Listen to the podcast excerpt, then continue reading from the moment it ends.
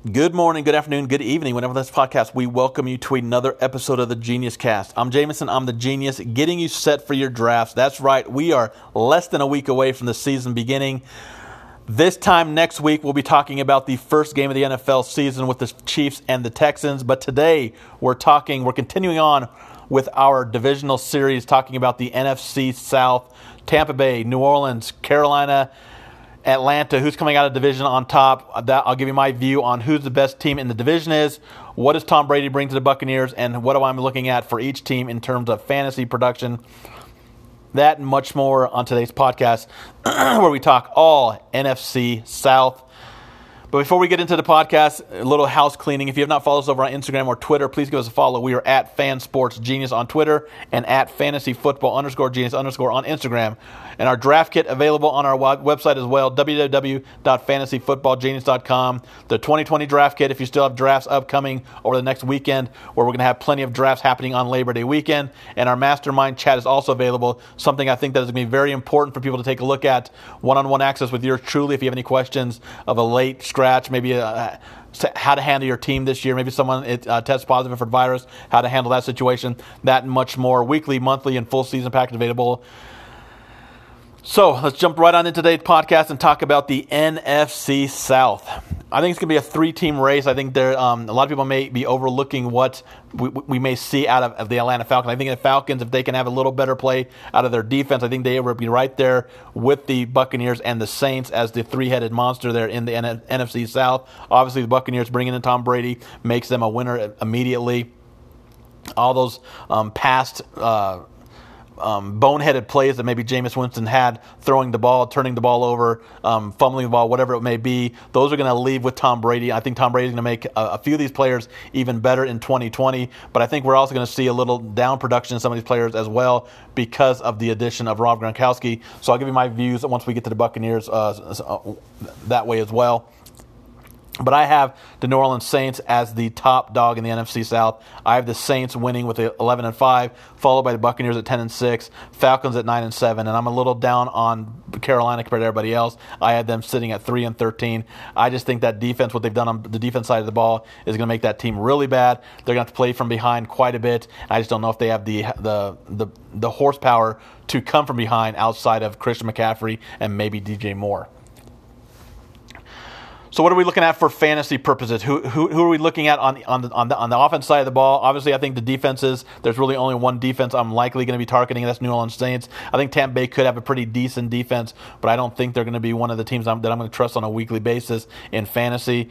And speaking of the Buccaneers, let's start there for fantasy. Uh, bringing in Tom Brady, I think Brady's going to make Chris Godwin that much of a better player in 2020 than he was in 2019 during his breakout year. I think there's a chance we may see Mike Evans kind of drop in production a little bit with the addition of Rob Gronkowski, but I don't think it affects Chris Godwin as much as it does Mike Evans, in my personal opinion. Um, obviously, they uh, just recently brought in Leonard Fournette, so that affects Ronald Jones in that backfield a running back that I was very high on, um, especially if he was able to gain the trust of Tom Brady. I loved Ronald Jones in 2020. I still like him for dynasty leagues, um, but I think that Ronald Jones and Leonard Fournette are going to eat, eat, into each other's production. I, I, have both around the 30 mark. Um, in the 30s for running back rankings. I'm likely not going to have any shares of either one of them. I'd rather go wide receiver or other running backs than Ronald Jones or Leonard Fournette and possibly a 50 50 timeshare. And we're still hearing rumors about possibly having LeSean McCoy or Dare kind of be in the passing back option. And they still have the rookie Ke'Shawn Vaughn, who you got to fill who maybe at, at start of the training camp, start of the offseason was maybe looked at as being the starting uh, running back in Tampa Bay. But the addition of Fournette, the addition of McCoy, now we're looking at Ke'Shawn Vaughn maybe as the four or maybe even number five option behind the other running backs in Tampa Bay. I'm going to have plenty of shares of Chris Godwin. As I talked about, I'm, I'm a little concerned on Mike Evans kind of dropping down. I don't know if this offense um, with Tom Brady, with the ground game, with w- what they want to do to kind of win games, I don't know if they can have two top five, t- top 10 uh, wide receivers in this offense, especially with Rob Gronkowski and maybe an improved O.J. Howard. So I'm much higher on Chris Godwin than I am Mike Evans. As for tight end, I think I'm to have more shares of O.J. Howard over Rob Gronkowski just because I, um, I think I. I think OJ Howard is a player that might be learning a lot from what he's going to be seeing out of Rob Gronkowski, and I think this might be the year that we might, thought maybe last year with OJ Howard. Yes, they brought in Rob Gronkowski. Yes, he's going to have an impact, but I think they are going to also want to kind of make sure OJ Howard is moving in the right direction as well. As for Tom Brady, I think he's uh, right around borderline QB one option on a weekly basis. But I think this team might run a little more than people think they might um, with Ronald Jones and Leonard Fournette. So I definitely think that Brady is right around the borderline. I'm not guaranteed he's going to be an automatic start on a weekly basis for me in fantasy. If we're talking best ball, I don't hate the idea of going Brady and one of his wide receivers, uh, preferably Chris Godwin personally, um, but I don't hate the idea of going that because we are going to see those huge games out of both Brady and one of those wide receivers. So I don't hate the idea of going the double stack or maybe even a single stack with one of those wide receivers. Maybe you can go a little off the board and go with a Godwin and OJ Howard instead of a Godwin and Evans or a Godwin and uh, Gronkowski. Next up, the New Orleans Saints. Um, obviously, plenty of talent on the offensive side of the ball. Their defense is very good as well. Drew Brees has another weapon in Emmanuel Sanders, who I think is an underrated option that uh, people aren't looking at as much as they should. Uh, the, having a number two option like Emmanuel Sanders with Michael Thomas makes this offense that much better. And how much is this offense going to have to rely on the passing game with a good defense, with a good ground game? I just uh, worry, have a little bit of a worry on the passing game for fantasy purposes from, from where you're drafting players like Michael Thomas, Drew Brees, Jared Cook, those kind of players. I think there's a little downside for them just because I think they're going to be running the ball and playing a little better defense in 2020. But we know Drew Brees can't have those big games, so I do like Brees and one or two of his wide receivers as a double or single stack in best ball leagues. As for redraft leagues, I don't know how many shares of Alvin Kamara I'm going to have, just because I think there's a chance that he may sit out. There's that contract issue looming you got to wonder if that's going to happen, if that's going to continue to linger, or what's going to happen. If that does happen, that does make Latavius Murray a very interesting option. But I just don't know if I'm going to be taking a chance on either one of those players. If I'm if, if I'm sitting early in drafts where Kamara likely is going to be going in the first round, there's other running backs I'd rather go. And if I'm sitting late and he's still there, I still like other options as well from just my draft strategy. And I'm just not willing to take a gamble on my first round pick just in case Kamara does pull a Le'Veon Bell or a Melvin Gordon from last year um, sitting out for a contract issue. As for Michael Thomas, obviously he's a 1A, 1B with Davante Adams, in my opinion. I have Adams slightly ahead of Michael Thomas in my personal rankings, and that's only to do because I think that they're going to have um, they're not going to be passing the ball nearly as much as they have in years past, and also bringing in a player like Emmanuel Sanders is going to take away from a little production from Michael Thomas because he does have a legit option out on the other side of that uh, offense in the passing game. Emmanuel Sanders is a very good wide receiver from the Broncos and 49ers formerly. And next up, the Carolina Panthers. As we talked about, I think this defense is going to be one of the worst in the league this year, which is going to put a lot of pressure on the offense. I do think the offense has a lot of weapons. I think they obviously we know what Christian McCaffrey is. I think DJ Moore's in for a monster year, um, a true breakout year. We saw uh, start to happen last year. I think he's going to really break out this year in 2020. I do think that Curtis Samuel does have some big games in him. I was very high on him last year, but maybe I was a little early on him. So I definitely think there is upside for Curtis Samuel, especially in best ball leagues. Same thing can be said with Robby Anderson. You just got to wonder who's going to hit on a weekly basis. So I think both players are better fit for best ball than they are redrafts. But obviously, they're going to be taken in drafts. I prefer Curtis Samuel over Robert Anderson. Talking about DJ Moore, I think DJ Moore has top five upside, top 10 upside as well. I think uh, there's a very good chance he is one of the better wide receivers in football. And I do like to, uh, where his draft strat is, uh, draft capita is right now where you're be taking him in fantasy leagues. And Christian McCaffrey, as we talked about in other podcasts, Saquon Barkley or, or Ezekiel Elliott, um, I don't question anybody who has one of those three as the number one overall. Uh, obviously, Christian McCaffrey is going to be one of the top three running backs and overall players in fantasy in 2020, barring injury. And Teddy Bridgewater coming in. Uh, as, as the new quarterback for the Carolina Panthers. He has a lot of off, options on offense, so it's up to Bridgewater to make it work. I do like Bridgewater as a possible uh, backup quarterback to whoever you start, and I think he's a fine option for as a bye week replacement or maybe even a, a waiver wire pickup. I mean, not, not a waiver wire, but a, a matchup play on a weekly basis, depending on what the matchup is. But I definitely think Bridgewater is not a starting quarterback every single week, just because I don't think he has that ability. I think he's much much better off option as a uh, matchup play or a bye week replacement and a backup to your starter. And if something does happen, you do have a quality starting quarterback in Bridgewater. And we close with the Atlanta Falcons. Falcons are a very fun team. Um, if you're talking best ball leagues, absolutely love the Matt Ryan, Julio Jones, Calvin Ridley double stack. I think that's a, uh, one of the elite options to do in best ball if you can get all three of those players in in your uh, double stack. I don't hate the idea of going triple stack with Hayden Hurst as well. I think Hurst replacing Austin Hooper is about the same as it was last year, and we saw what kind of production Austin Hooper had at the tight end position. I think we're going to see the similar kind of production out of Hurst at the tight end in 2020 if I'm picking between Julio Jones and Calvin Ridley in uh, in, in terms of best ball stacking with Matt Ryan, it's likely going to be Ridley just because where the where the two are going to be drafted at. You can get Ridley a little little later than Julio Jones, so I like being able to go running back early and then doing the double stack with Ryan and Calvin Ridley a little later. I definitely think that the production between Julio Jones and Calvin Ridley is going to be closer than it has been in years past.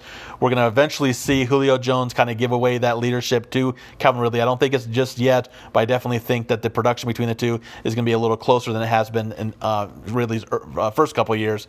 So I definitely think that we might see what Roddy White did with Julio Jones. Julio Jones is going to do the same thing with Calvin Ridley, kind of grooming him into that number one role.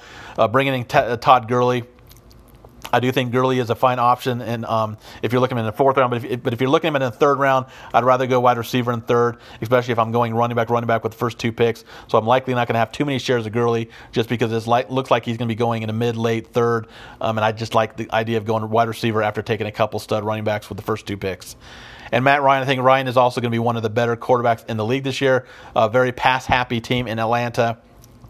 So we're definitely going to see this team put the ball up on a on a very amount, a large amount of time, time is going to be thrown the ball, especially if this defense is very bad and they do have to play from behind, like some feel that, that might happen in 2020, just like it did in 2019. So we're going to see a very pass happy offense in Atlanta. So I absolutely love Matt Ryan as my starting quarterback in fantasy league. So you can get him a little later, obviously, than these top five quarterbacks in the league. Uh, Dak Prescott, Lamar Jackson, uh, Patrick Mahomes, um, Deshaun Watson, and so on and so forth. I don't hate the idea of Brian Hill and Ito Smith as well. Looking at the backup running back for Todd Gurley, who, if Gurley is injured, he can't finish the year, you got to wonder if uh, Hill and Ito Smith can be able to um, be production. And with that knee injury to Gurley, you got to wonder how, how, how good that knee is going to be for 16 games. Um, so I do like the idea of maybe taking a, a, gamble on either Hill or Ito Smith. Pick which one you like that better, or just keep an eye on them for waiver wires as well. They're definitely not. Uh, options for me for handcuffing is just definitely going to be a waiver wire pickup, in my opinion. Or if you have super deep leagues, they can be, definitely be a player you look at late, late, late in your drafts. Don't hate the idea of also uh, Russell Gage if you have deep, deep leagues as well um, as a number three wide receiver in Atlanta. But I think it's really going to be the Julio Jones, Calvin Ridley, and Hayden Hurst show in the passing game with obviously Todd Gurley on the ground for the Falcons. Best player in the division, I think you if I knew Alvin Kamara was going to be there from week one and stay for the entire season, I think it could be a three three headed race um, with Christian McCaffrey, with Julio Jones, with um, with Michael Thomas, four, four, four head race with Michael Thomas and also um, Alvin Kamara. But I think with with the uncertainty for Alvin Kamara, I think you got to give it to either Michael Thomas or Christian McCaffrey. Easiest thing would be just to give it to Christian McCaffrey because he'd be one of the better players in fantasy. If we're taking Christian McCaffrey out, I give it to uh, the slight lead over Michael Thomas, over Julio Jones. But I think both players are going to be fine options, and they're both going to have absolutely monster games on a weekly basis. Uh, we know what Julio can do on a weekly basis. We know what Michael Thomas can do on a weekly basis. So if I'm taking away the cream of the crop, Christian McCaffrey. I think I'm giving it to uh, Michael Thomas, uh, slightly ahead of Julio Jones in, in, terms of best player in the league um, in, in, in this division uh, possible breakout player who I think is going to have a big year compared to what they did last year. It's going to be Calvin Ridley for me. I think Ridley is in for a monster year this year. I think Ridley's going to show that he is ready to take over that leadership role over Julio Jones once that does happen. So I think Ridley is in for a huge year this year. So I have Ridley as one of the biggest improvements from last year, and he had a very good 2019 campaign. Also, DJ Moore in the mix as well, but I think DJ Moore did a little better last year, uh, so, so, I give it a little bit, a little bit edge to Ridley just because where the two were last year. As for bust in this division, I think it might have to go to Gurley. I think uh, not knowing about the injury to Gurley, not knowing if he's going to be healthy for an entire season, um, you got to wonder about new offense coming over from the Rams. So I think I'm giving the bust in terms of uh, where you could be drafting him compared to what he produ- produces. I'm going to give it to Todd Gurley in the NFC South. That'll do it for today's podcast. Hope you guys have a fantastic day. We'll have our last and final divisional series before we go on to the awards of the season. So the next podcast you hear will be for the NFC West. We'll try to get that done this weekend. If not this weekend, we'll get it done by Monday. Get that up on the website as well. Have a great Labor Day weekend. If you've not done so already, please give us a follow at Fan Sports Genius is our Twitter at Fantasy Football underscore Genius underscore is our Instagram. It's not too late to become part of the Genius Mob or to purchase our 2020 draft kit. Be part of the community that is ready to dominate their drafts on draft night. We also have packages available of our mastermind chat weekly, monthly, and full season packages available. One on one access with yours truly via text message regarding all things fantasy football, whether it be a lineup question or a roster move.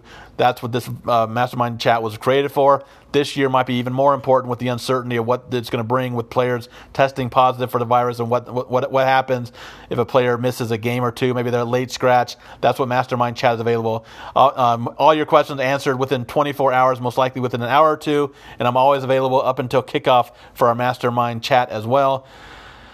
Have a great day and we'll talk to you later. Thanks for listening. Let's dominate those leagues. Have have a great draft if you're drafting this weekend, and we'll talk to you later. Have a great week.